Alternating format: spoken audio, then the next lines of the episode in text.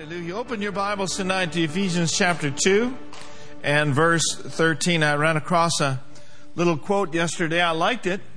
It says here, when he first breathed into us in Genesis, he gave us his life. And then when he released his last breath for us on the cross, he gave us eternal life. Aren't you glad that he did? Amen. So we want to center in on one of the greatest exchanges that has taken place. Of course, he was made sin with our sinfulness that we might be made righteous with his righteousness. But I just kind of felt led of the Lord to center in on our rejection for his acceptance. Amen.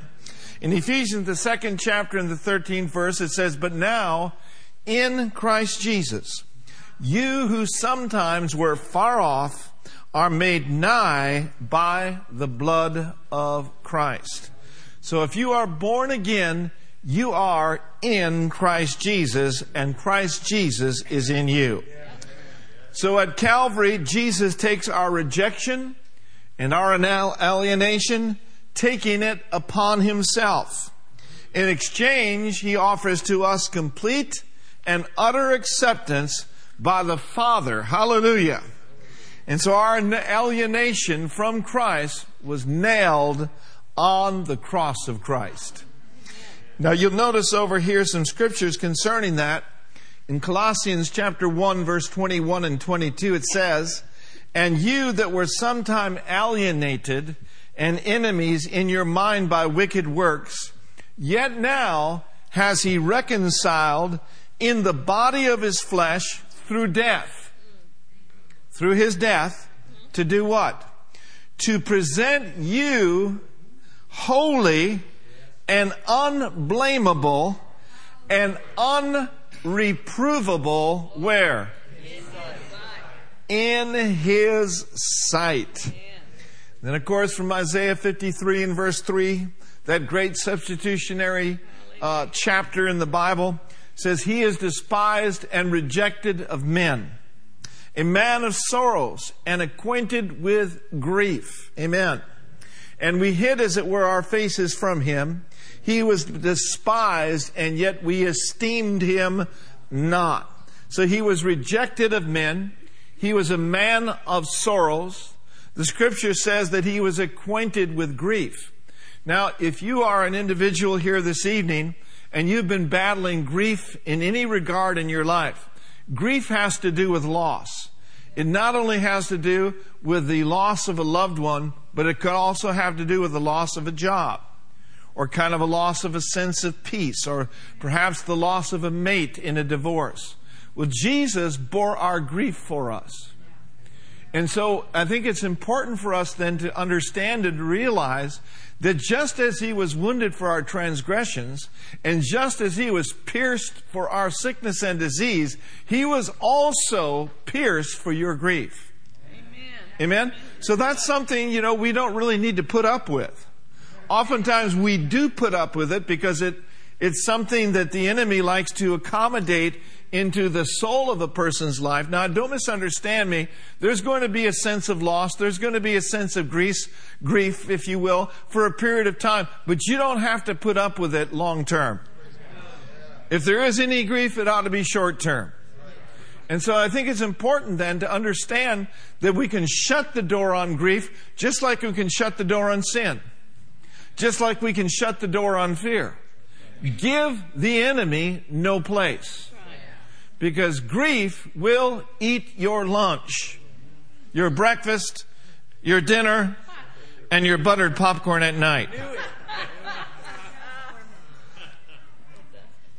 So Jesus then is the stone which the builders rejected. Luke says this of him.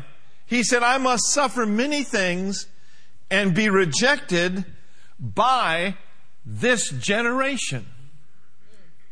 So we're laying this foundation that he was rejected on our behalf. Now going over to 1 Peter chapter 2 verse 9, we're going to unpack that verse 9 and 10 for the balance of the evening and we are going to see some glorious things that are now ours by virtue of the fact that he was rejected so you could be accepted. Look at First Peter chapter 2 and verse 9, and I'm going to, and 10, and I'm going to look at it from the New King James Version. That's First Peter chapter 2, verse 9 and verse 10. He says, But you are a, number one, a chosen generation. Number two, a royal priesthood. Number three, a holy nation. Number four, his own special people. Chosen, royal, holy, special. That's you, and that's me. Now notice the rest of the verse. That you may proclaim the praises of him who has called you out of darkness into his marvelous light, who once were not a people, but now are the people of God. But now, because you are in Christ Jesus, you are of God. Who had not obtained mercy, but number five, but now have obtained mercy. Say it with me I'm chosen, I'm royal, I'm holy, I'm special, and I have His mercy. Man, that'll that'll set your feet to dancing. I did some dancing out in the backyard today. Praise the Lord. I didn't feel like it, but I started dancing out in the patio. It was fun. Somebody says, the neighbors see you? I don't know, but I hope so. So, number one, we are a chosen people, which says to us that we are completely accepted. Again, he suffered deep rejection so that we could enjoy his presence. Now, a great verse of scripture, you ought to know this verse, and you ought to have this verse in your heart and on your lips. This ought to be a part of your regular vocabulary because it is part of the language of the redeemed. The language of the redeemed is a language that we learn from our Redeemer. We learn it from this holy book. Now, Ephesians 1 6 says this To the praise of the glory of his grace, wherein he has made us accepted in the beloved. Now let's say that a couple times. I am, I am accepted, accepted, in the beloved. What does this mean? This means that we can absolutely enjoy fellowship. We can enjoy the presence of God because that's who we are and that's where we belong. You are completely accepted. Completely accepted. You know, many people spend a lot of their lives trying to earn acceptance, trying to earn acceptance from mom and dad, trying to earn acceptance from the kids on the playground, trying to earn acceptance as we grow older, trying to earn acceptance from those people whom we respect. Now, the drive to be accepted influences people in different manners in the clothes they wear in the kind of cars that they buy, perhaps the kind of home they would live in, or the kind of career that they may choose. You know, people buy and do some crazy, crazy things to trying to earn acceptance. But acceptance is a free gift. It's already yours. And when we get an understanding and a revelation of this, this does major, major things for our self worth. T.L. Osborn said many years ago, I don't know whether it was down at John Osteen's church, when Brenda and I were a little bit younger, one of the things that T.L. said is the body of Christ needs a rebirth of self worth. And our self worth is not based on ourself, but is based on Himself. Hallelujah. So it does a lot for you when you get this in your spirit. You know, if you've ever been chosen for an award or chosen for an honor or chosen for some sort of a promotion, it, it does something for you. It really did something for me when Brenda chose me over others. Didn't it do something for you guys? How about you, Ro? When, when she, ch- she could have had a pick of many people, but she chose you.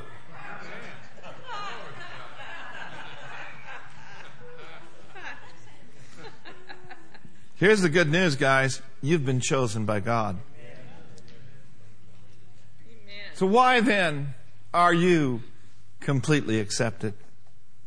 Because God chose you from before the foundation of the earth. Listen, guys, before the sun, before the moon, before the stars, before Maui.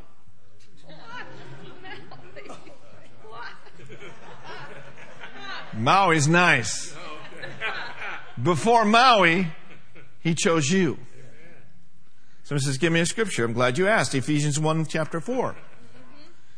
Ephesians, the first chapter, the fourth verse says this according as he has chosen us in him.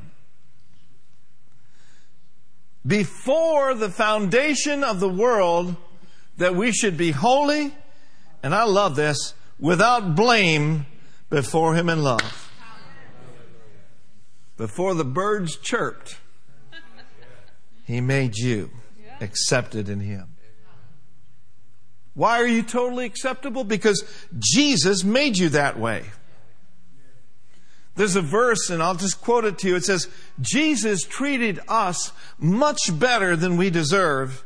He made us acceptable to God and gave us the hope of eternal life. This acceptance is not based on your performance. It will impact your performance. It'll impact the way that you walk. It will impact the way that you talk. Talk. But it is not based on your good looks. It's not based on your works. It's based on the work that Jesus did in his substitutionary sacrifice when he went to the cross, spirit, soul, and body for you and for me. And I think we should praise him for it. I think we ought to stir ourselves up just a little bit tonight. And I think we ought to just give Him some glory. Give glory to yourself, Lord, through our lives. Give glory to yourself through what you've done for us, Lord. Give glory to yourself in this place tonight. Hallelujah. Amen.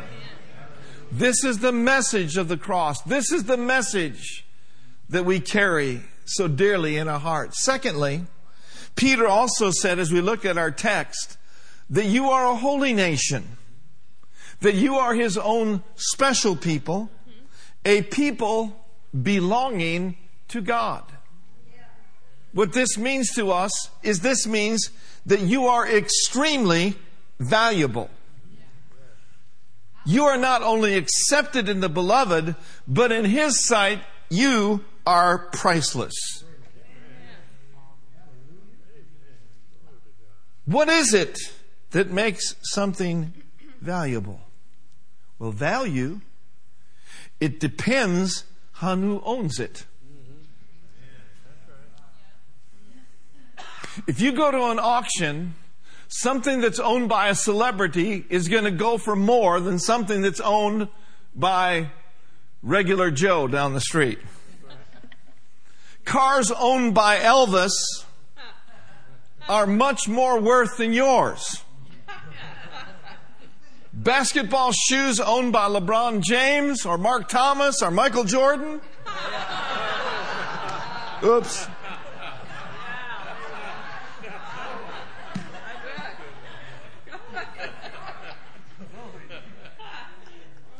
A bed used by President Lincoln is worth more than a fork used by me. You see, the owner adds value to common things. Who do you belong to? Who do you belong to? Deuteronomy says it like this You are a people holy to the Lord your God. You, listen to this. You are his treasured possession. Say that with me. I am his treasured possession. I am his purchased possession. No one values you more than your father. Isaiah says it this way God says, You're precious to me. Why are we extremely valuable? Two reasons. Number one, because God is our Father. He said over there in Luke, look at the birds. I feed them, and you're better than a bird. Look at the lilies of the field. I clothe them. How much more shall I clothe you? How much more shall I shelter you? How much more shall I hold you in my arms? The Father says to us tonight, Don't be afraid, little flock. It's your Father's great pleasure to give you the kingdom. Hallelujah. It's your Father's great pleasure to give you righteousness and peace and joy. It's your Father's good pleasure to meet your need, to heal your body. Amen? Amen. Can you shout glory? glory? Hallelujah. We are extremely valuable, number one, because God is our Father. Number two, because Jesus gave His life for us. I want you to look at 1 Corinthians chapter 6, verses 19 and 20, and I think we'll go ahead and read that together tonight. Thank God you've been bought with a price. Hallelujah. Brenda's been doing such a great job on Sunday nights preaching on the blood. I'm telling you, man, we need a greater understanding of how precious the blood is. And then be pleading the blood in our daily prayer life, pleading the blood over our lives and over our nation and over our loved ones. We got on the freeway the other day and I said, I plead the blood of Jesus over our automobile in Jesus' name. We need to be blood of Jesus conscious, God inside minded. Amen. Now, 1 Corinthians chapter 6, verse 19 and 20. Let's read it together. Ready? Read. What?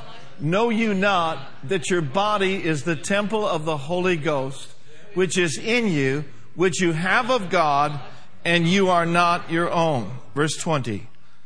For you are bought with a price, therefore glorify God in your body and in your spirit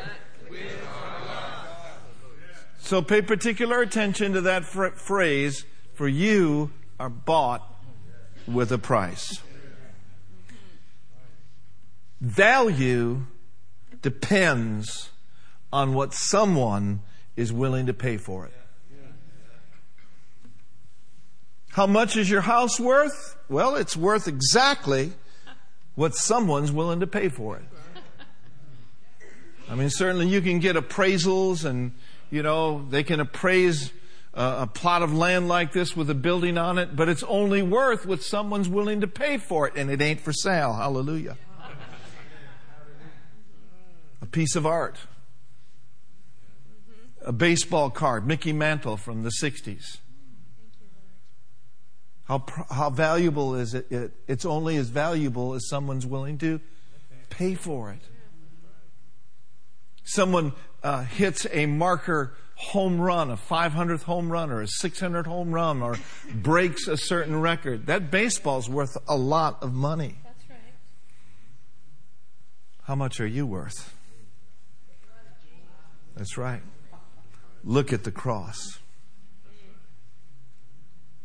The ransom, the greatest ransom ever paid was paid for you by Jesus. God exchanged his own son.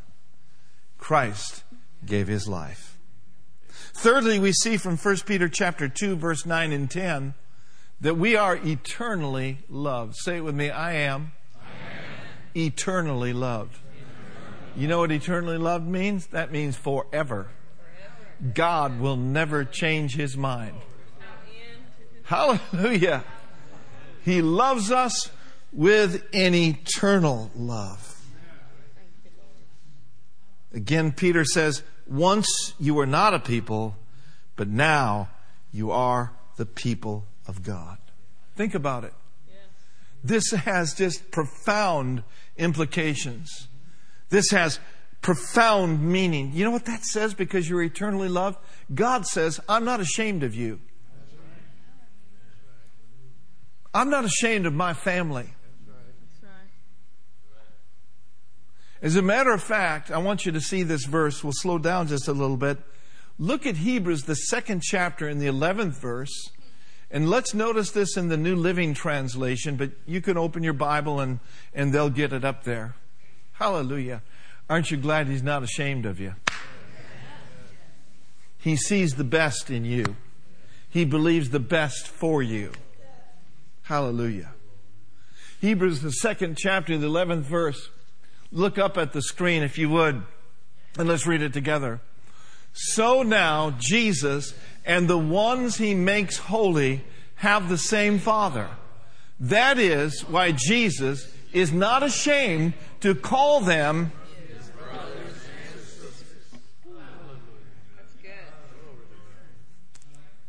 He's not ashamed to call you his brother. He's not ashamed, gals, ladies, to call you his sisters. Jeremiah says it like this He says, I've loved you, my people, with everlasting love. With an unfailing love have I drawn myself to you. Hallelujah. There's a couple characteristics about God's love that we need to talk about just for a moment. Number one, God's love is unconditional. I said, God's love for you is unconditional. I think that's shouting ground. God's love for me, God's love for you is unconditional. He's not ashamed to call you his brother. He's not ashamed to call you his sister. It's unconditional. It's not one of these, I love you if. That's human love. Yeah. Honey, I love you if yeah. you make beef stroganoff for me tonight. Sweetheart, I love you if you buy me that new ring. That's conditional. God's love is un. Woo, I'm glad it is. Because God took this mess and made a message out of him. But between the mess and the message, there were some things. And that's all I'm going to say about that. It's not I love you if, it's I love you, period. That's it. Woo! Hallelujah. That same love that the Father loves us with and loves Jesus with is on the inside of us. So number one, say it with me, the love of God, for me is unconditional. And here's another side of it it is consistent. It's consistent. It's not fickle. It's not unpredictable.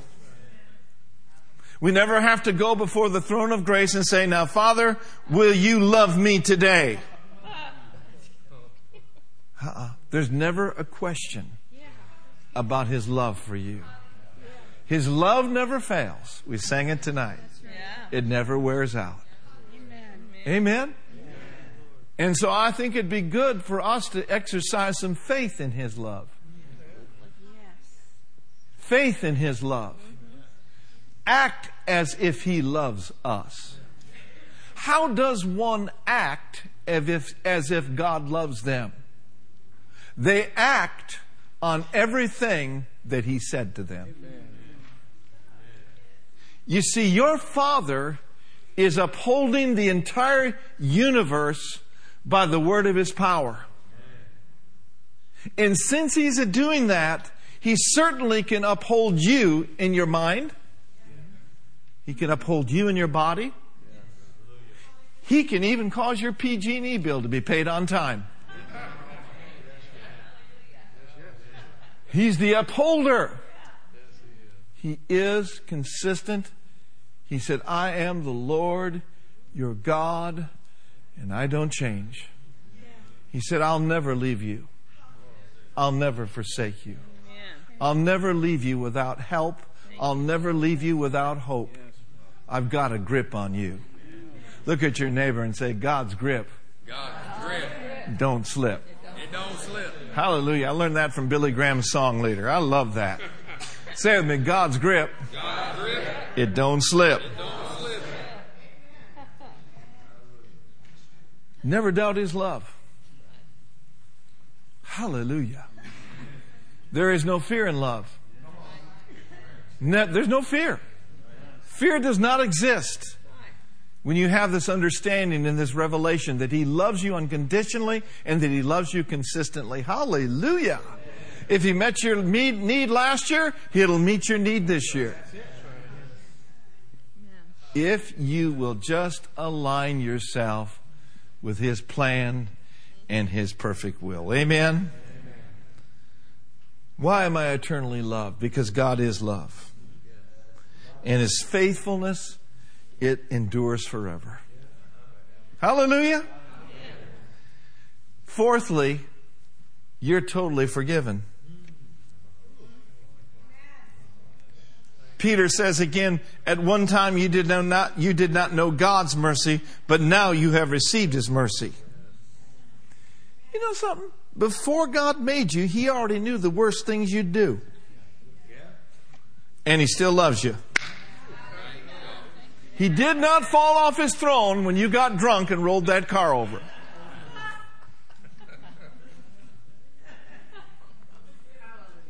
Well, does that mean that, you know, I, am going to go to heaven, I can do all these things and live like the devil? No. We're not talking about the gospel of inclusion, which you have to watch out for, which says there is no hell and there is no devil. That's a lie straight from the pit of hell. But you know, when you love God and you know He loves you, you're just going to want to walk with Him. You're just going to want to walk in the light. You know, I've discovered this, and when I violate light, I'm the, well, I'm not the first one that knows about it, but I know about it. I understand that because I get this little scratching on the inside. Ooh, you shouldn't have said that. You, you, you shouldn't have honked your horn at that person that was texting. You, you just know in your heart by the Spirit of God convicting your spirit. Can anyone tell me what you do when you know you've failed and missed it? This phrase is so real to me. Kenneth Copeland said it years ago, and by the way, he's going to be in Sacramento in the month of May. It's going to be an awesome, historic meeting. If you can be there, be there. It's going to be awesome. But here's what Kenneth said years ago. He said, when you miss it, don't run from God. That's right. Why would you want to run from love? Why would you want to run from mercy? He says, when you fail, and if you miss it, don't run from God, but do what? Run to God. Run to God. And you'll find that those everlasting arms are open. Hallelujah. What do you do when you fail? What do you do when you miss the mark? What do you do when you violate light? You admit it. You admit it. And you ask God to forgive you. Amen? Well, I don't need to ask God to forgive him. He's already forgiven me. Yes, logistically, He has already forgiven you, but He's wanting you to go to the throne of grace and get cleansing by the blood of Jesus so you can stay in good fellowship with Him. Oh, now that's good preaching right there. First John 1 9 says it like, like this If we confess our sins, He is what? Faithful. He is faithful and just to forgive us our sins and to cleanse us from what? All unrighteousness. See, what sin does, if it's left unchecked, it brings condemnation into our lives. The condemnation is not coming from the Christ, the condemnation is coming from the enemy. And condemnation, listen to this statement, is the confidence killer. People that are sin conscious and feeling bad about themselves, they're not going to have effectual prayer. The Bible says that the effectual, fervent prayer of a righteous man, what does it do? It availeth much. It makes tremendous power available. Amen? That's why faith in His love is so good. Amen. I remember back when I checked myself into the treatment center back in uh, October of 1974 at Willmar State Hospital in Minnesota. Um, I was a mess. My hair was down to here. I was about 140 pounds. I was addicted from the crown of my head to the soles of my feet. I, not only that, but I had a bunch of demons, and I didn't really know it because that's just what you did. And I can remember going to see Lyle Pearson, who was a drug counselor at that specific uh, treatment center. He was a spirit filled Christian. And he was one of the first people that I had talked to. I didn't know that he was a spirit filled Christian until months later when I got spirit filled and I saw him at a meeting. Amen. But Lyle was a gentle giant. He was a great man of God, and and uh, he.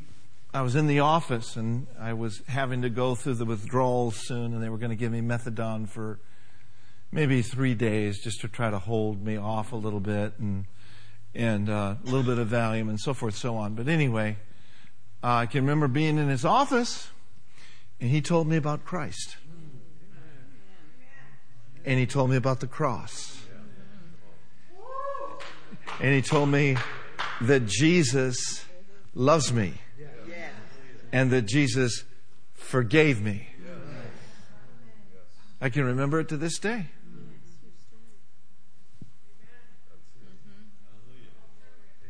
My problem was I couldn't forgive myself.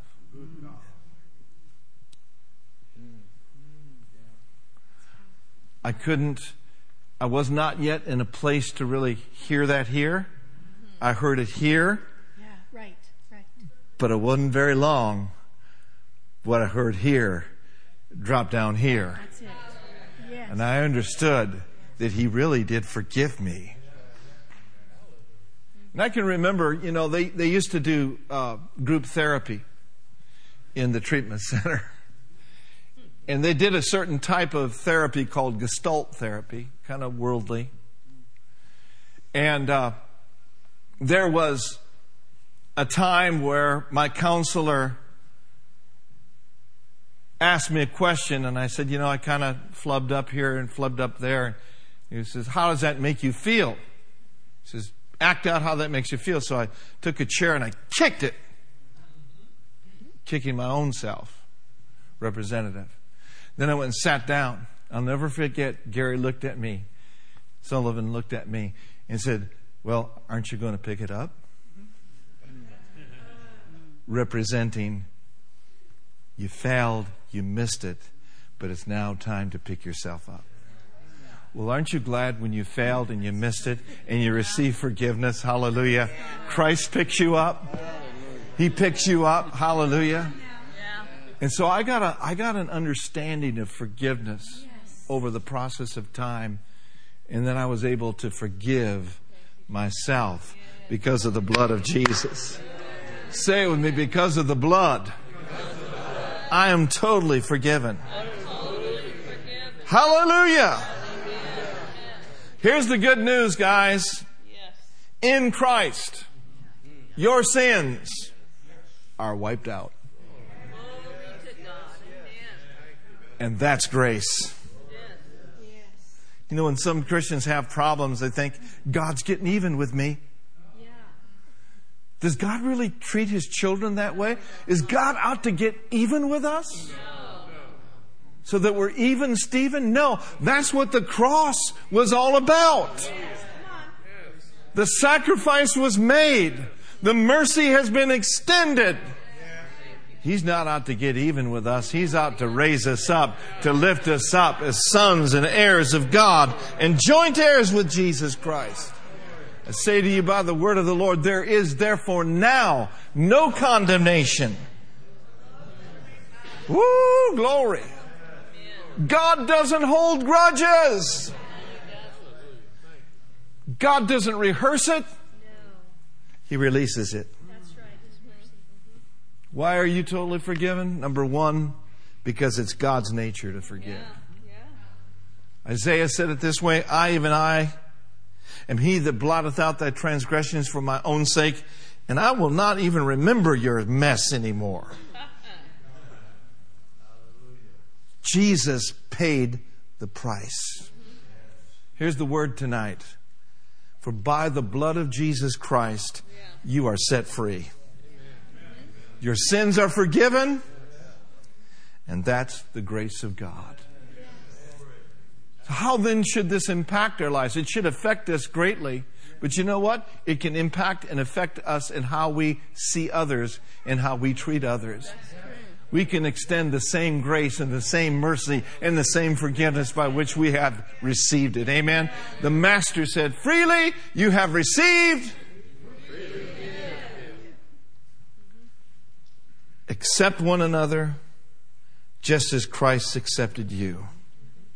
Show respect for everyone. Because of his deep love and concern for you, we should practice tender-hearted mercy and kindness to others. Stand up, everybody. Forgive one another. Come on. Just as God, for Christ's sake, has forgiven you. I rest my case. Jesus is alive. Jesus is good. He lives on the inside of you, and you are holy, you are special, you are priceless. Glory to God. You are forgiven. Amen. Hallelujah. I think we ought to sing something before we go. It's 8:31. We're getting out a little early tonight so we can get some chairs here.